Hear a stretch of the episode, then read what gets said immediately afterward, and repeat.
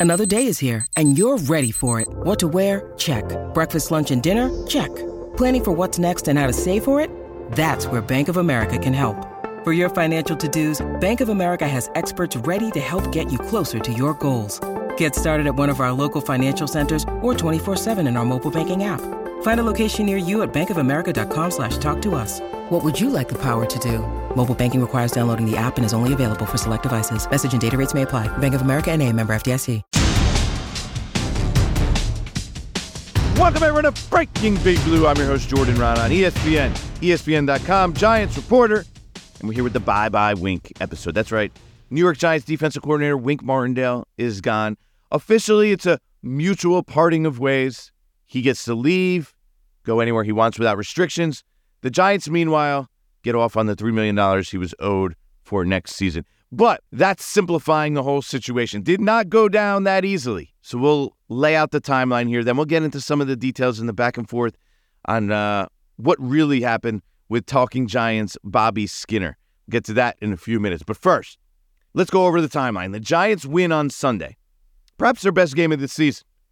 Easily their best game of the season. Defensively, they shut out the Eagles until late in the third quarter. Offensively, their best performance of the season, except for maybe the second half in Arizona, which, by the way, that seems like decades ago at this point.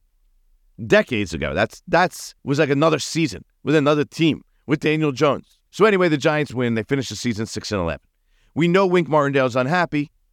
Been saying that for weeks. He doesn't get along well with Brian Daboll. He wants out. The Giants know this. So that takes us to Monday morning. Monday morning, the Giants have an 8:30 a.m. press conference, which for them raises a little your, eyebrows a little bit. 8:30 a.m. They usually don't do stuff that early for press conferences and stuff. So I'm I even asked about it. Like, why are we doing this stuff? Why are we doing this early? You know, I live an hour away, so obviously I got to leave in the 6 a.m. hour. It's pretty early. So I'm curious. Maybe it's because oh, Joe Schoen and Brian Daboll have to do exit interviews. Maybe it's because Joe Schoen is going to go to the national championship game later in the afternoon. Turns out to be neither of those. Turns out that the Giants fire Thomas McGaughey, special teams coach. Their units weren't good. Knew that kind of knew that was coming. And it was just it deserved and expected in a way. They fire Bobby Johnson, the offensive line coach, close to Daboll, but the offensive line speaks for itself. Needed to happen. Okay. But that's it. Those are the only other personnel moves as of Monday morning in the press conference. So Brian Daboll and Joe Schoen get up to the podium and they say, Our expectation, keyword, expectation is that Wink Martindale and Mike Kafka put them together, grouped them together. Makes you think, hey, things might not be so rosy and peachy. Remember, I told you that last week with Mike Kafka as well. Our expectation is that they stay. Hey, by the way, my first question. Hey, by the way, did you uh have you spoken to Wink and Kafka about this? No, no, no, no. We haven't spoken to them about it yet. Oh, so your expectation is they they stay, but do they want to stay? That's the question. Now, clearly, the answer with Wink Martindale is no. The Giants know this, right? They they know kind of what's going on behind the scenes. They view it as uh, what they've seen as insubordination, which is fine. And if you, somebody's insubordinate and you're the head coach, you're the GM, you're in charge, it's within your right. You could get rid of them. So their way to go about this is, hey, we don't want to necessarily fire him. Then Wink has all the cards in his hands. He could do whatever he wants. He gets paid if he wants, and he goes somewhere else. They could he actually get paid like fifty thousand dollars and make us they, and the three million he's owed, the rest of it, the two and a half million, we'd have to pay. Which, by the way, like you know, when Joe Judge, that's what's going on with Joe Judge now, right? Joe Judge was in New England still wherever Joe Judge goes next year too, the Giants still have to pay him his salary. And whatever team he goes to, they don't really have to pay him a real salary. They pay him a, a you know the minimum that they're allowed essentially, or a small salary, and the Giants are forced to still pay the remainder. So the Giants get proactive. They say, "All right, here's what we're going to do." After this press conference, when we say we expect Wink to be back and Mike Kafka, they go and fire Wink's two right-hand men. Talking about Drew Wilkins, the outside linebackers coach's brother Kevin, who's the inside linebackers coach, is actually his title is defensive assistant, right? Shrapnel and all this, that's what they are. Okay. The Giants have their concerns about Drew Wilkins and Wink. Think they're kind of doing their own thing. Fine. Daboll, also, from what I heard, super paranoid about, you know, the the story that came out from Jay Glazer, you know, pointing out people who he thinks are the links, you know, has his eyes on the Wilkins brothers. There you go. Now, Wink Martindale obviously does not take this well. Storms in, curses out Daboll, leaves. I've heard that part. I can confirm that part. Yeah, it didn't go well. There you go. All right. So he's pissed, right? He wanted out in the first place, and now he just fired his two right hand guys, you know, his two closest confidants. His right hand man is Drew Wilkins, so maybe, you know, his, his two closest confidants. And you kind of see where this is headed. Giants are trying to push him out the door. Wink disappears. Started, you know, says, I'm just going to go home, relax, take a few minutes, think about everything. Giants, in the meantime, unloaded the clip. So, a New York Post story that came out. We all know what that was. Okay, they kind of, you know, kicked Wink out the door, basically. We know it's ending at that point. It was over anyway the second they fired Kevin and Drew Wilkins. You know, publicly they're saying the right things. Yeah, we still want him back, they say Tuesday morning. Okay, come on. We all know that's not true. They have to say it, though. Don't don't begrudge them. They have to say it, right? Because they want to make it look like they want, you know, that they didn't fire him. They want Wink to resign, which is kind of what came out after the whole, you know, storming in and hearing about Kevin and Drew Wilkins. So there we stand. They're in a standoff. Somebody had told me this. Said, you know, look, John Mara's not going to want all these negative headlines. He's no way he's going to let them drag this out and fight Wink Martindale. Uh, uh you you want to see? Could could you imagine John Mara's results if Wink went nuke on the organization and they held him hostage and wouldn't let him out? So eventually, Tuesday, Wednesday afternoon, we get the news that Wink Martindale and the Giants have mutually parted ways. Giants don't have to pay him the final year in his contract, $3 million. The Wink gets uh, free to go anywhere, no restrictions. So that's perfect. I mean, that's what Wink Martindale wanted anyway, right? Because he's going to get paid from a new team anyway. Trust me, he's got to have another team quickly, right? Remember, just think, I, I was over at the Rams after the Rams lost because our Rams reporter did, wasn't at the game, so I had to go to the Rams press conference and locker room after the game. And I heard Sean, uh, Sean McVay talk about the Giants that game. He might have said Wink Martindale's name and raved about him in the post game press conference five times. And I'm thinking to myself, man, he is really complimentary of Wink Martindale here. Make me scratch my head a little bit. Okay, Raheem Morris, his defensive coordinator, is up for head coaching jobs. You see that right now. Sean McVay obviously knew that Raheem Morris probably was going to get some looks for defensive coordinator jobs and was sort of greasing the skids for the possibility that Wink was going to shake free. So these are the kind of things that were going on behind the scenes, obviously in the background. And then you hear the Eagles rave about Wink Martindale. The two the, they played him two of the last three weeks as well. That's a team that could be looking for a defensive coordinator. The Jacksonville Jaguars makes a lot of sense. Wink would like to be in Florida, I'm sure. He has a home down there. I know it's not Jacksonville, but it's closer to his home for sure. The Eagles are close to his family. The grandkids are in Baltimore area. So he's going to have options. He's going to have a job. He'll recoup that money. Not a big deal. So he doesn't care about the money part of it, right? Yeah, it would be beneficial if they fired him, but he's going to recoup most, if not all, that money. So that's not a big deal. He gets to go. The Giants, meanwhile, they save face a little bit because they buried him on the way out the door, which, by the way, has become a very giant way a little bit over the past decade, at least since I've been here. You've seen it with pretty much everyone goes out the door. You've seen it with uh, almost every coach Ben McAdoo, Pat Shurmur, Joe Judge. It happened to Marc Ross. It happened even to Justin Pugh. And I've talked to, Just, Ju- talked to Justin Pugh about that. They basically called him soft going out the door. You know, all, all the uh, arms of people close to the organization when they leave, all of a sudden they get this information and they, they sort of crap on guys out the door, which to me, this leaves a bad taste in my mouth, which is why I always seem to be defending these guys. And I'll probably defend the Giants here and Wink Martindale for, for that reason, because I, I hate when that happens and guys get crapped out on at the door. And probably when the time comes, I'll probably be defending Brian Daboll on the flip side when the, you know the, the, all the dirt starts to come about him after he's gone or right after he's gone and everybody turns on him. Because that's that's essentially what happens. It's kind of like the circle of life covering the Giants. And uh, with Wink Martindale here, kind of happened to him out the door. Now maybe he deserves some of it. Maybe he was insubordinate. And that's well within Brian Daboll's rights to get rid of him as the coach, as his assistant coach.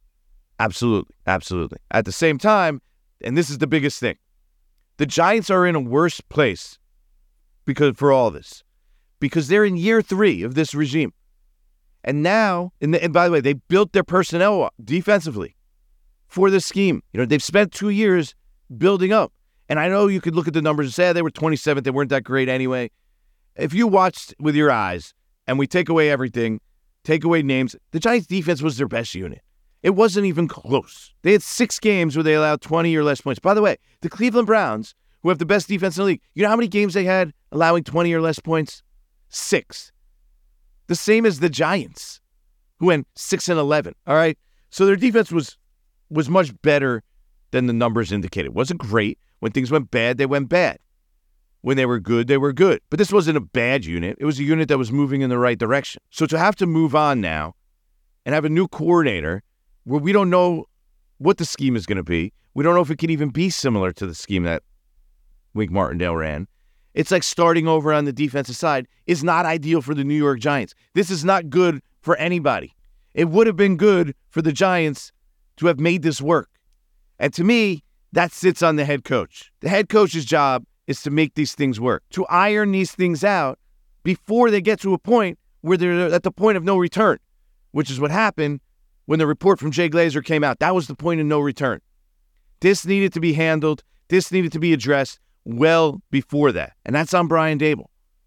And the fact that and if it was just one rogue guy, I get it. But there's other people in that coaching staff who are also unhappy, right? We've heard about Mike Kafka not being thrilled with everything that's going on there.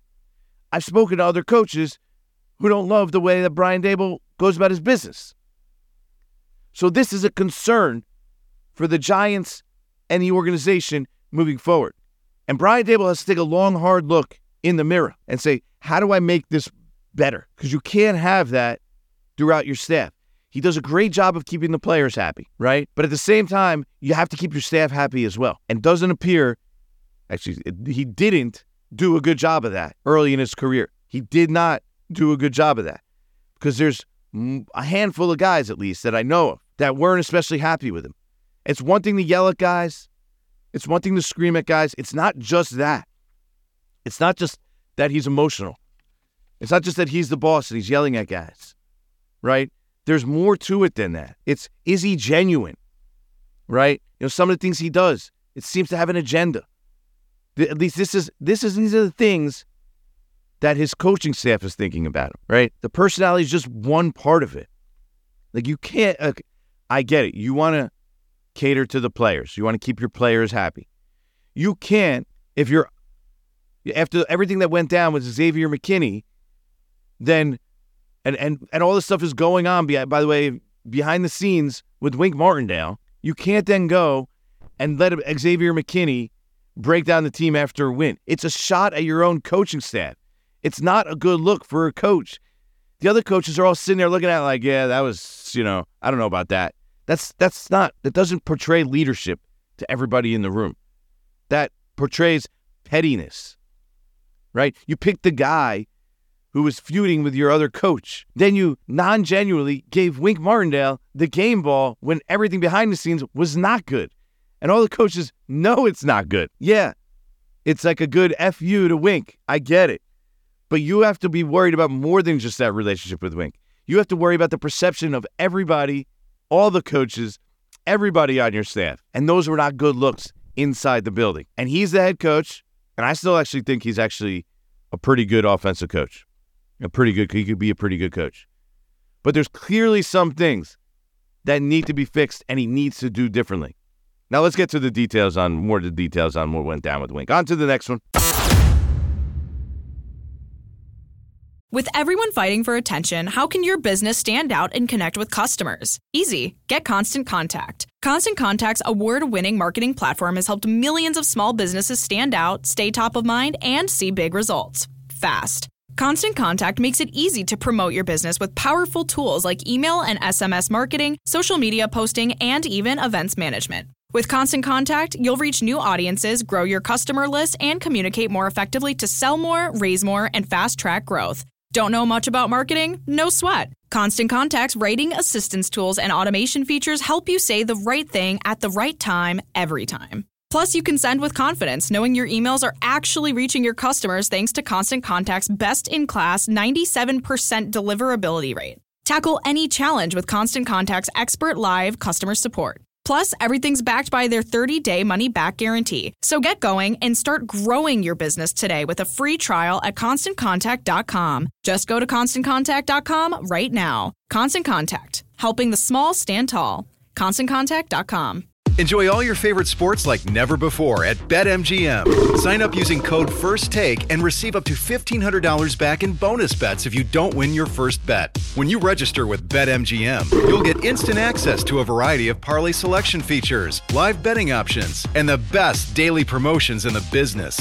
And with BetMGM at your fingertips, every play and every game matter more, more than, than ever. ever. BetMGM and GameSense remind you to gamble responsibly. See BetMGM.com for terms. This U.S. promotional offer not available in D.C., Mississippi, North Carolina, New York, Nevada, Ontario, or Puerto Rico. Gambling problem? Call 1-800-GAMBLER in the U.S. Call 877-8-HOPE-NY or text HOPE-NY 467-369 for New York. Call 1-800-NEXT-STEP in Arizona. For Massachusetts, 1-800-327-5050. For Iowa, 1-800-BETS-OFF. For Puerto Rico, 1-800-981-0023. For West Virginia, visit 1-800-GAMBLER.net. First bet offer for new customers only. Subject to eligibility requirements. Rewards are non-withdrawable bonus bets that expire in seven days. In partnership with Kansas Crossing Casino and Hotel.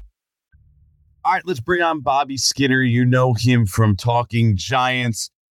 He's been out there this week, very vocal in the uh, blame wink crowd. Bobby, it's it's almost uh, as if you feel. I, I, get the feeling that your feelings are, are are hurt by everything that went down here. So, take me through your thought process and why you have such a problem with the way everything went down.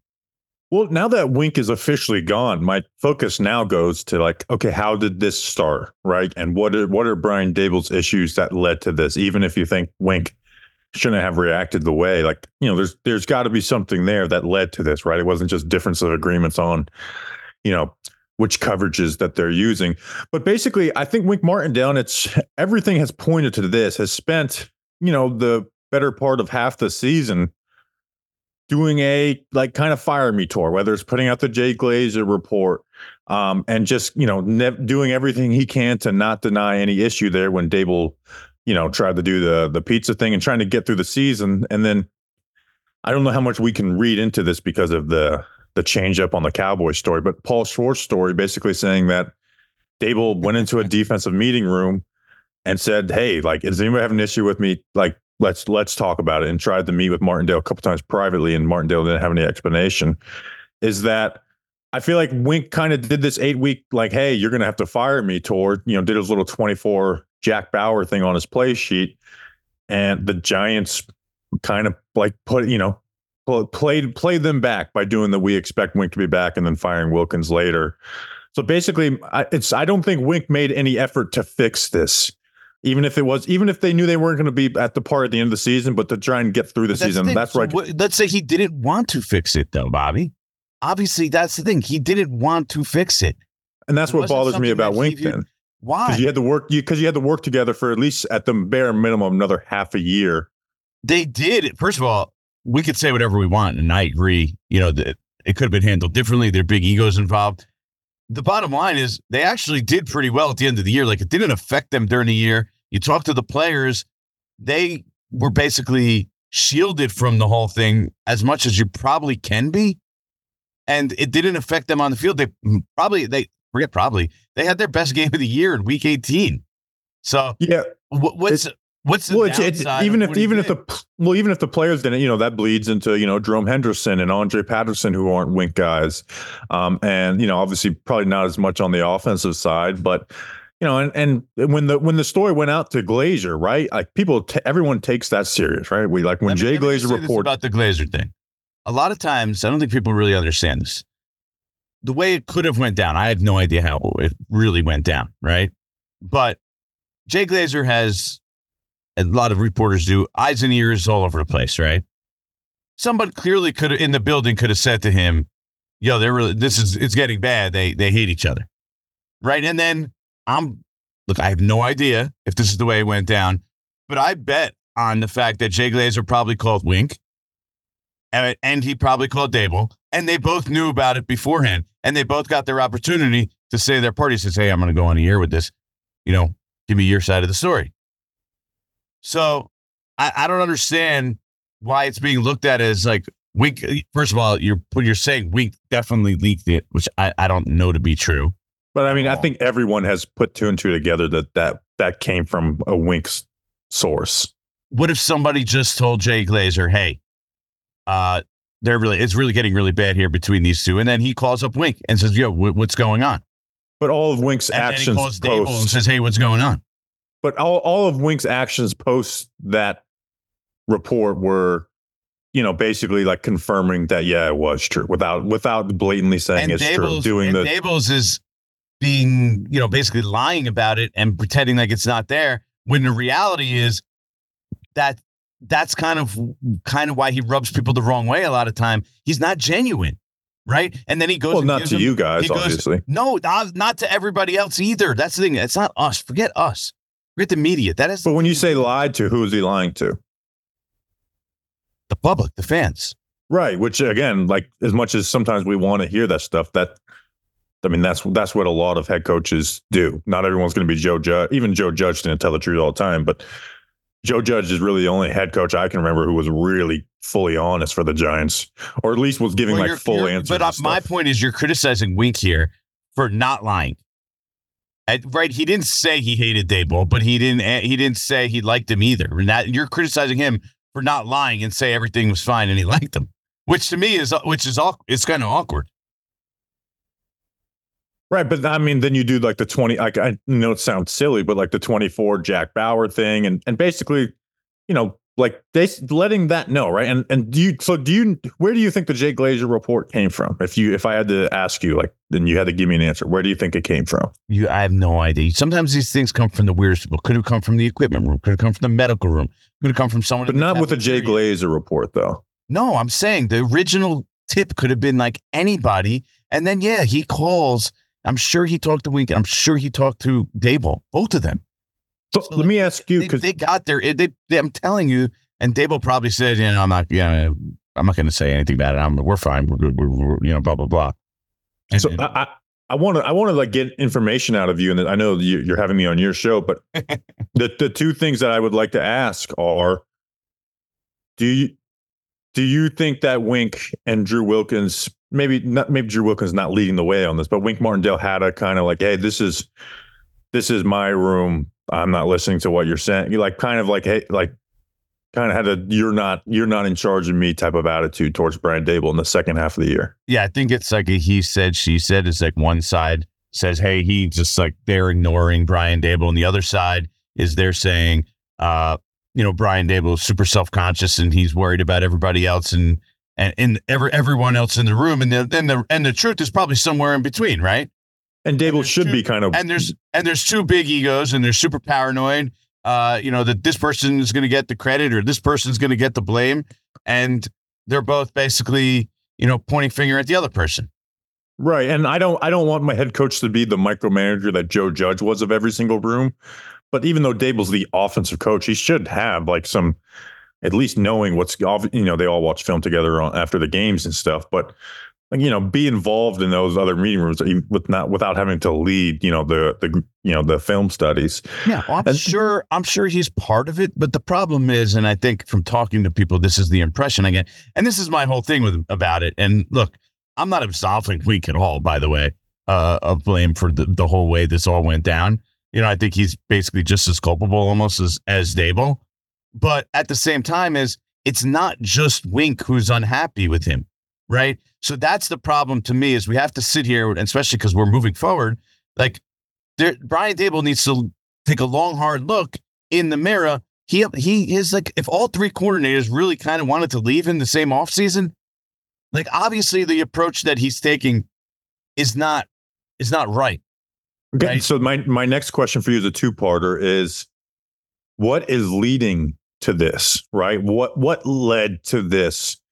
Because at the end of like was it MFing coaches and stuff, which a couple people have like when I ask have said without 100% saying that's the main reason and is it anywhere near as bad with Kafka that it was to Wink Martindale? I think with Kafka, it's probably majority that Daboll's kind of suffocating on the offensive side, and he came here to run the offense and call plays, and Daboll got heavily involved earlier this year, right? Took over meetings. And so Kafka's like, shoot, I'm I'm just, you know, uh kind of guesstimating here. He's probably sitting there in his own head saying, Hey, I was in Kansas City. I should be doing this in Kansas City and being, you know, have Andy Reid basically above me and be coaching Patrick Mahomes, right? If, if, if this was the setup that I thought I was getting.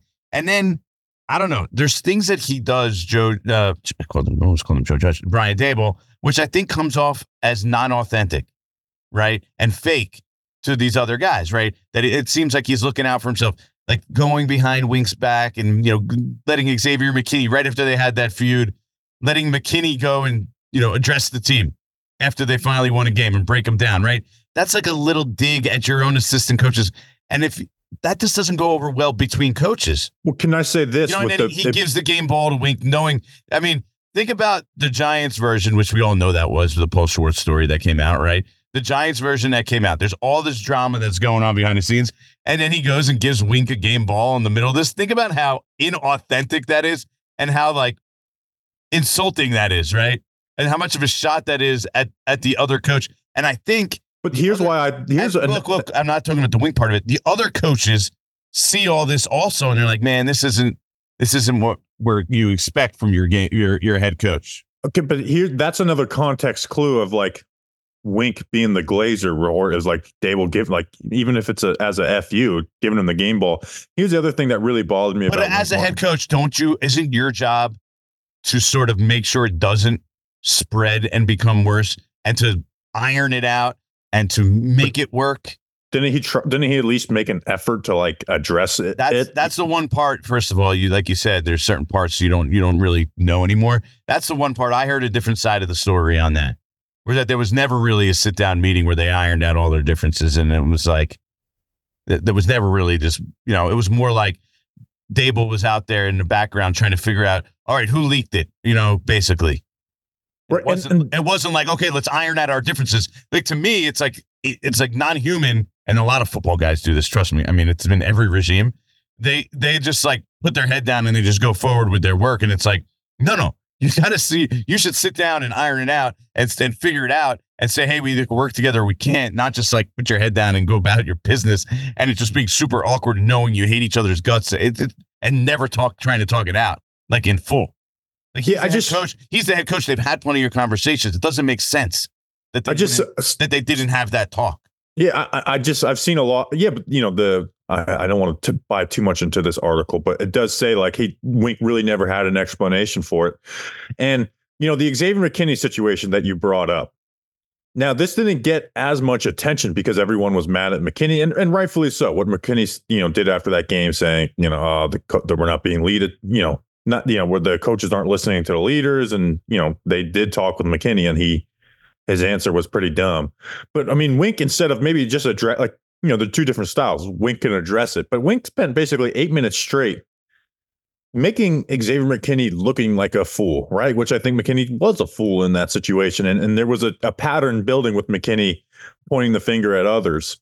Um don't you think like there was just a lot of self-serving stuff from Wink Martindale, and then you hear that you know he possibly want like didn't want to work next year, so wanted to kind of get fired, collect the three million dollars, and then maybe come back a year later, or just flat out retire. It's just there's just a pattern of like a lot of self-serving behavior from Wink Martindale. When hey, I understand having beef and stuff, but at the end of the day, you did sign up to work under this head coach, and I, am not going to blame him if, like, hey, they disagreed on a defensive game plan and Wink stuck to his guns. This is my game plan. But all the other stuff in between, it just felt like there was no effort from Wink Martindale to keep everybody together. Yeah. Well, I, I don't know about keeping everyone together. I, I, I think there was no effort for him to want to try and return. Like it was past the point of no return for him, and that's why probably the report got got out the way it did at that point. Like it was, it was past the point where he ever wanted to return. I mean, from what I've been told and when I heard, it was like he really didn't believe in the program that they had built and Daboll and Joe Schoen and everything that they were doing. You know, everything from analytics to uh, game planning to uh, the the the the training. You know, the the way the way they went about uh, practicing everything, probably from like top to bottom. And if you don't believe in that, and he's sixty, going to be sixty one years old, like you want to leave, right? He wants to get out and be with a team he thought he could win, and he didn't see that being part of the future here. He didn't see how this organization was going to turn around in the next year or two. And so for that, he said, uh, you know, I'm going to be gone after this season. So yeah, there wasn't an effort. I, I, I do agree with you, and there was a lot of egos, but uh, and and that's where and, and there's a lot of self-serving stuff. The thing is, the head coach is the one that needs to keep that together. And now it's not just Wink who's unhappy. Like I've spoken to other coaches, you know, and people on both sides of the ball over the past, you know, few months, and like they kind of have the same impression too. And it's like that's not that's not a good thing. That you you got to fix that going forward. And this Right, was kind of the knock on Daboll beforehand. I know people keep bringing up Wink in Baltimore. Well, think about how it ended for Brian Daboll in uh, Buffalo, right? He was. He, remember the, the text message that's in the the the Brian Flores stuff from Tim McDonald that Daboll's unhappy with Sean McDermott. Heard things are like rocky with Sean McDermott, whatever, on the way out. So relationships weren't good there. That was always the knock on him for getting a head coaching job. He's a little rough around the edges. And I think that's what we're kind of seeing here. Like, oh, that kind of makes sense. That's kind of what we're seeing here. And I think it's up to him. He has an opportunity to, to correct this and make it right. The same at the same point, he might be losing three coordinators in the same offseason, which is like you basically have to rebuild your whole staff and start over. That's my biggest problem with this whole thing. Is that from a Giants perspective, it's not good for the team, for the program, that you now have to restart start over on offense in year three.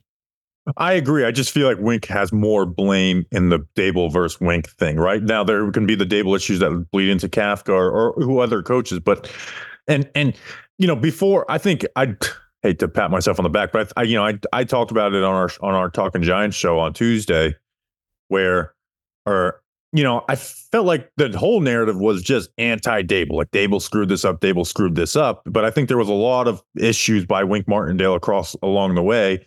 And then he felt like he was just going to get fired, collect his three million dollars, either take the year off or go wherever he wants.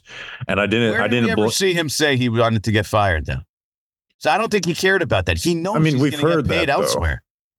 But he knew he was just wanted to leave. He never said he wanted that, that he cared about getting fired. He's going to get that money whether he gets it from the Giants or somebody else. but he You're did. Probably, but he did want to get double fired. Dipping We- anyway. right, but he did want to get fired. Why? You didn't hear any he- of that. You don't. You didn't hear that he wanted to be fired. No, I didn't. I heard. I heard the whole time he pretty much wanted to leave. I never. I, the, Yeah, get fired so he can kind of have his cake and eat it too. Like I, I, I hate to do what this. do you mean? Like have- ju- just what, so what Justin. benefit? What benefit do you get from getting fired compared to just agreeing to leave like he did? Well, if he doesn't work this year, he gets his three million dollars. But he's gonna work. He wants That's to not. work. I don't. I, He wants to work. I hate to do sourcing on your He- he podcast, but there's a couple people who told us that he he would he would have been fine taking this year off. Maybe, but I mean, he did say that once publicly uh, about taking his golf clubs. I believe he said something like that. But Like Wink Martindale's going to get a job. I'm telling you, I, I like 95 percent he's going to get a job. And Mike- he's going Mike- he's going to be getting paid. He's going to be on a new team. He's going to feel better about it, and he's you know he and who knows how long it lasts and if it goes well, but he's going to have another job. He, the Giants got their three million dollars. I don't even think that was a haggling point. He was just I. This is my opinion. I haven't spoken to anyone directly about this. They just made. They just did the Drew. First of all, they did the Drew Wilkins and Kevin Wilkins hiring. They they were just shrapnel in this whole thing. I mean, let's be honest. Uh, you know, we could we could sit here and say what we want about the way they did it. You know, uh, they performed at their jobs, but they they were fired because they're close to Wink Martindale, and and that that's that is the reason that they were fired. And I know people have sort of slandered Drew Wilkins. My experiences with him, the dude is one of the nicest people I've ever encountered in this business. No, I don't believe the the giant insider report about them being the ego the size of the Atlantic. Now Wink does, and that he could be you know some runoff from that and being uh you know linked I with think Wink. he's just kind of grouped in with Wink because he's Wink's guy. Yeah, and so I, I don't bet now. I look at the outside linebacker group and look at their, you know, uh, every single player in that position group having a dip in overall down the down production.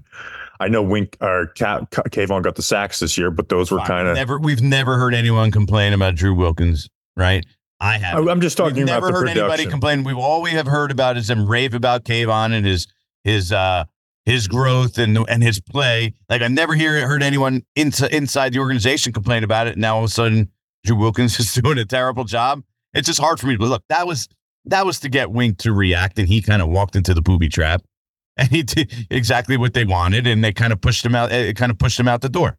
I agree, but you can look at his position group and look at and like that. Okay, that's a justified fire. I mean, they had the worst outside linebacker pass rush win I rate. Don't, I don't in the NFL by like a wide that's margin. Not why it happened.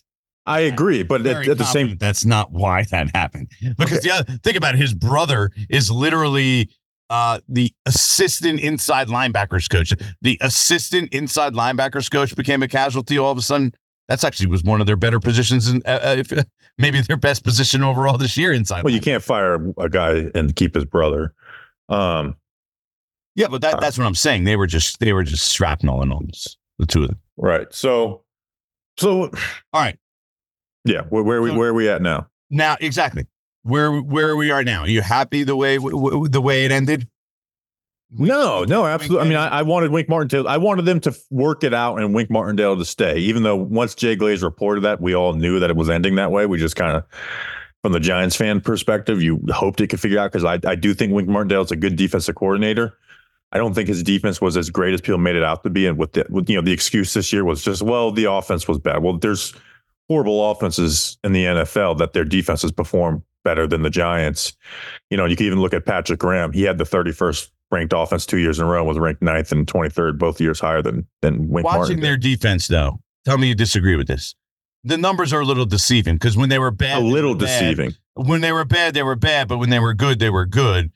And but when it was bad, it just went awful. So the the the yardage. Well, I think numbers, their issue was the talent. yardage numbers are are are very high, and the, the games that they lost when they just got blown off the field. I think their issues Dallas, were talent. So uh, Dallas the first time, second time. You think it's talent? Yeah, I, I, like when people say, "Well, it's the offense that is the." I think it's they needed more talent to be up than the defense. Like I think that's what kept them from having a good, being good on paper and not just looking good on the eye test. Because I mean, you've seen Wink Martindale have top three defenses three years in a row with the the, the Ravens. Probably a little uh, bit of everything now. So, so it'll be interesting to see. see uh, Wait, it's where, probably a little bit of everything in, in regards to the offense, uh, the talent, and them not playing well at times because you know, they, they just there were there were games that they did. They played they played poorly. There's really no way around it. So uh, but the bottom line is they were the best unit. Now the best unit is without, you know, is going to basically have to start over in some way, shape, or form. Even if they keep Andre Patterson or uh, Jerome Henderson and make is Jerome Henderson going to stay? Because I've uh, yeah. maybe he might not be want to be there either. Yeah, yeah. But I'm just saying, let's just say they give it to them. That's not even a guarantee that they would run that system. You know, like they, they've been in a bunch of systems. Who says that's the system that they would even want to run? So where would you? What do you want them? What would you? What would you want at the? I haven't really even dove into defensive coordinators that they look. I, I, here's what I don't want. I don't want.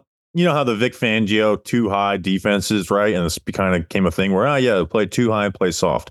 Now those defenses work great when you have great defensive coordinators working them, and you have the right talent up front to be able to do that but I don't want someone who just lives by that and is like a 96% zone. That's what I really liked about Wink Martindale. Though he he does play more man than basically anyone not named Brian Flores in the NFL. Like you can't play man for 95% of the game. So you're always going to have a diverse game plan on a week to week basis and you're going to be able to throw a lot of change ups where other coach where like you know Patrick Graham who I really really liked his game plan wasn't diverse. What they did is they threw in like five or six tendency breakers a game, and that's where they would get their turnovers, and that's why the Graham defense had so much success was the interceptions. So just someone who's who's is genuinely willing to work different game plans on a week to week basis, which Graham did a little bit. He changed a lot from year one to year two. Uh, so that's what I'm looking thought, for. I thought they did a lot. He was they were very diverse. Uh, yeah, yeah. Wink, but I'm Wink, saying with Wink's kind of stuck to his system, and I'm going to stick to it no matter what. Yeah, we're but Graham kind of wanted to play some man coverage and blitz, and he wasn't ever really committed to it. Like that Broncos game, they tried to do some five man rushes, and they just couldn't cover, or they they had no pass rush really. You're still sold completely on Brian Daboll as a head coach, though. No, absolutely not. Right? Like there's issues here. Like you said, they just, you know, they just had to okay. get rid of I a defensive coordinator for non-football reasons. yes. No, but I mean, I still, I, I think at the end of the day, being a good offensive play caller gives you a higher bar than other coaches, right? like where Joe Judge didn't have that bar. Like, you know, think about some of the stuff they were able to do with Tommy DeVito, who I think is honestly a horrible quarterback. Tyrod Taylor played some of his best ball of his career. Like, did you know? And Daboll pointed it out in that last press conference. Like that uh, Rams game was only his second 300 yard game of his career. And then he had 297 yards versus the Eagles. So I think once he, if he's able to get the quarterback that he wants this offseason, I think you'll see this offense become more explosive. I mean, Tyrod Taylor threw the ball 20 plus yards at a higher rate than any Giants quarterback since Eli in 2011. Um, you know, and that's and that's Tyrod Taylor, who's honestly been a more conservative, like he's been a conservative, very conservative quarterback for his career, right? Like Tyrod Taylor's always been a low average depth of target, take care of the ball quarterback. With Daboll, they really tried to get explosives, and that's without a very good offense. That's what that's with a bad offensive line, a bad run game, and really no uh, no true wide receiver one either. So. Uh, I think Brian Daboll's offensive prowess gives him a higher floor to survive, even if there's some issues. So, what would you do a quarterback then? Um, say get get him his quarterback. Does that mean draft one in six, trade up? It, it depends if they're if free, you know Kirk Cousins. Like I don't know, I made up a random name. No, you can't do Kirk Cousins because of the DJ. do that if if the quarterback that they not just a quarterback they think they can get the most out of the quarterback who they're like, man, we would have taken this guy at three is there at six. With like if Jayden Daniels, uh, do that trading up. I don't know. I hate the idea of trading up. I really do. I hate giving away those tra- uh, those those draft assets. But hey, if they view the guy they're trading up for as the guy who, you know, they're like, this is the guy we want to coach for the next 15 years and he's going to win MVPs, then do it. But if not, don't just do it for the sake of doing it. Let's end on this then. What are you looking forward to this offseason? This team? I mean, the Senior Bowl. I'm really excited to get down there and watch those guys. That's just my favorite trip of the year. Um, I, I don't know. I'm interested to see this defensive coordinator and, and, the new coaches that he brings in. Like that's that to me, that's priority number one for them. Um, and we really have no inkling on what. Like, I don't. Does Leslie Frazier want to come be the defensive coordinator of Brian Daboll year three? I don't. I don't think that's really where really where he wants to go. But we'll see.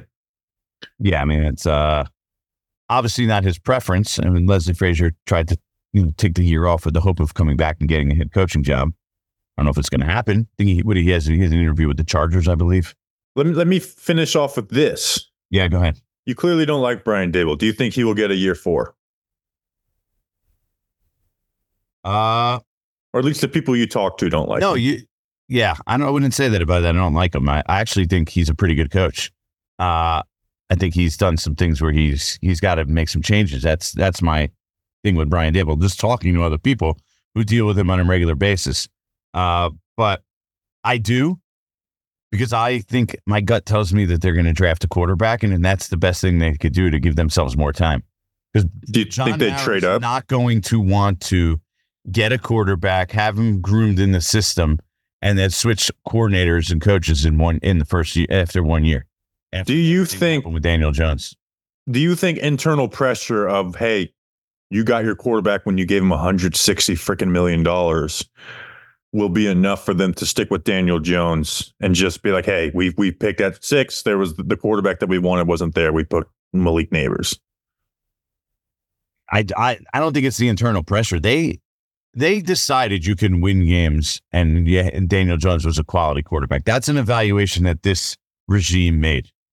Like we can't not put that on them. We can't just like absolve them from that. Like that, that is reality. So I do think that they would be fine going forward if like you said, the quarterback just isn't sitting there, or there it's not within their reach. Basically, my question is: Are you think this they're willing that every there will be all systems go to do a trade up if Joe Schoen wants that? And do you think that will be shooed away? Like a lot of pressure to not do it. Do, do you think? Do you think I everyone think that matters is on board with doing build, that? You can't fully. I do because I, I think you could convince people. You can't fully build your organization around a quarterback with Daniel Jones's injury history right now and feel good about it.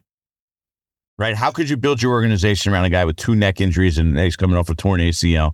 That's even before we get to the actual quarterback side evaluation. So I do think I think you could sell that to everybody. Say, look, we have to do this. We want to be good long term. We need a quarterback that we could build around. We can't afford to build around a quarterback with the risk that Daniel Jones comes with at this point. So I do. I think I think that's a possibility. We're running out of time here, though, Bobby. I appreciate you turning around the interview and basically making an interview of me instead of me interviewing you, though. Yeah, it's like stepbrothers. Like, how much do you make? How much do you make before taxes? Not enough. Not enough. Um, Talking Giants, you can go catch Bobby. Uh, how often do you guys do a podcast? In the off season, it's schedule. In the off season, it's usually Tuesday and Friday. Right now, with coordinator news and stuff, will be a little more play by ear. Um, but we uh, so we'll, we'll we will use it's it usually evens out at Tuesday, Friday in days, the off. At least two days a week. Talking Giants available on all podcast platforms, YouTube as well. Uh, Bobby, I appreciate it. Thanks for the time. It was a, it was a fun little debate there. No doubt, and you are are you are currently in the leader for the Tony Award because you got the Wink contract details, you got the Thomas McGaughey firing, and then I, I, didn't know if the Wink contract details counted. No, yeah, that that absolutely counts. Now it's not like the biggest breaking news of the offseason. and then you fall into the Talking Giants love such good info on the pod, uh, having me on your pod. By the way, I broke the news that they uh, the, the Falcons would uh, deny the request of the O line coach, so that could give you some more points if you quote tweet me. There you go. Absolutely. I will. We will do that. I appreciate your time, Bobby. On to the next one. Now, let's talk about the play of the week. The pressure to follow up Hypnotic and Cognac, weighing heavy on the team. Hypnotic was in the cup, blue, and ready for the play. And boom! Añejo Tequila came in with a smooth assist to Hypnotic's tropical fruit finish. Shaken, strained, poured. It was green and good! Playmaking splash shifted the tempo. Another great cocktail from the Hypnotic team. Every season is Hypnotic and Tequila season. Hypnotic Liqueur, Bardstown, Kentucky, 17% alcohol by volume. Hypnotic reminds you to think wisely, drink wisely. We all know breakfast is an important part of your day, but sometimes when you're traveling for business, you end up staying at a hotel that doesn't offer any. You know what happens? You grab a cup of coffee and skip the meal entirely. We've all been there. But if you book a room at La Quinta by Wyndham, you can enjoy their free bright side breakfast featuring delicious baked goods, fruit, eggs, yogurt, and waffles. And really, who doesn't want to start their day with a fresh hot waffle? Tonight, La Quinta, tomorrow, you shine. Book direct at lq.com. All right, thanks to Bobby Skinner right there. We're going to close here with a quick Jordan on the beat. This is where I tell you what it's like to cover the Giants, work for ESPN, or cover the NFL in general. First, a little program note. I'll get to a Giants After Dark. I know a bunch of you have sent me questions via mostly via Instagram DM. I have them saved. I'll go through them either, I guess, early next week. We'll do a Giants After Dark. Keep you updated on everything that's going on with the new defensive coordinator search, some of the new position coach searches, anything else that's going on with this organization. In the meantime, this little quick Jordan on the beat. Okay, so the firings go down Monday morning, like I said. Thomas McGaughey first, and then um, Bobby Johnson as well. You know, both of them. I don't know the actual order, but they go. To, that happens early Monday morning, first thing Monday morning. And so, the reason that I broke the Thomas McGaughey story is, I got there early. I'm pulling into the facility, and I see McGaughey walk into his car, and I'm like, "Oh, that's interesting." Maybe he's going out to get donuts, coffee, whatever. And then I'm thinking, you know, yeah, probably not. Probably not. Probably just got fired. But you never know. See him actually drive out. Actually drove right back in, saw somebody that he wanted to say hi to, gave him a hug, gave him goodbye. You could tell this wasn't, you went and gave somebody a long time member of the organization a hug. And I'm like, okay, at this point, all right, he definitely fired. At that point, I start making calls, asking around, see if that's what went down. Eventually, I have somebody on good authority tells me, yeah, he was fired. So I go, I report it, I break that story. So sometimes, like I said, and I tell people this all the time, this is actually the number one thing when they ask me, like, you know, about my job and how to be good at things. Being around and being there, right? If I had showed up, I was probably like 45 minutes early for the press conference. If I had showed up, you know, one minute before the press conference, I would have never seen that being around, be just being there is the number one prerequisite to be half decent as a reporter. If you're there, things will fall into your lap. And so all I did was use my eyes and watch what was going on around me. I literally was walking in the building and saw the coach leave. Like that's gave me a hint, obviously, that he was fired. Then I saw him hugging people. Like that's confirmation, essentially, that he was fired. Now, still wanted to bring it to somebody else just to make sure that I was interpreting this correctly. And when I did, it took me probably like 15, 20 minutes. There you go. That's how I had a story. So, number one rule to being a good reporter be there. Always be there. Be there as much as humanly possible, and you'll be better at your job. I tell people that all the time. That's like my basic to when, I have to go talk to uh, high school kids, college kids, people who are younger trying to be successful. And it seems like the most simple thing, right? All you have to do is work hard and be there, right? You would think, oh, that's easy. Everybody does that. No, you'd be surprised. Not everybody does that. Working hard gives you a distinct advantage in this business because not everybody works hard. Actually, there's a lot of people that don't work hard, that take freebies.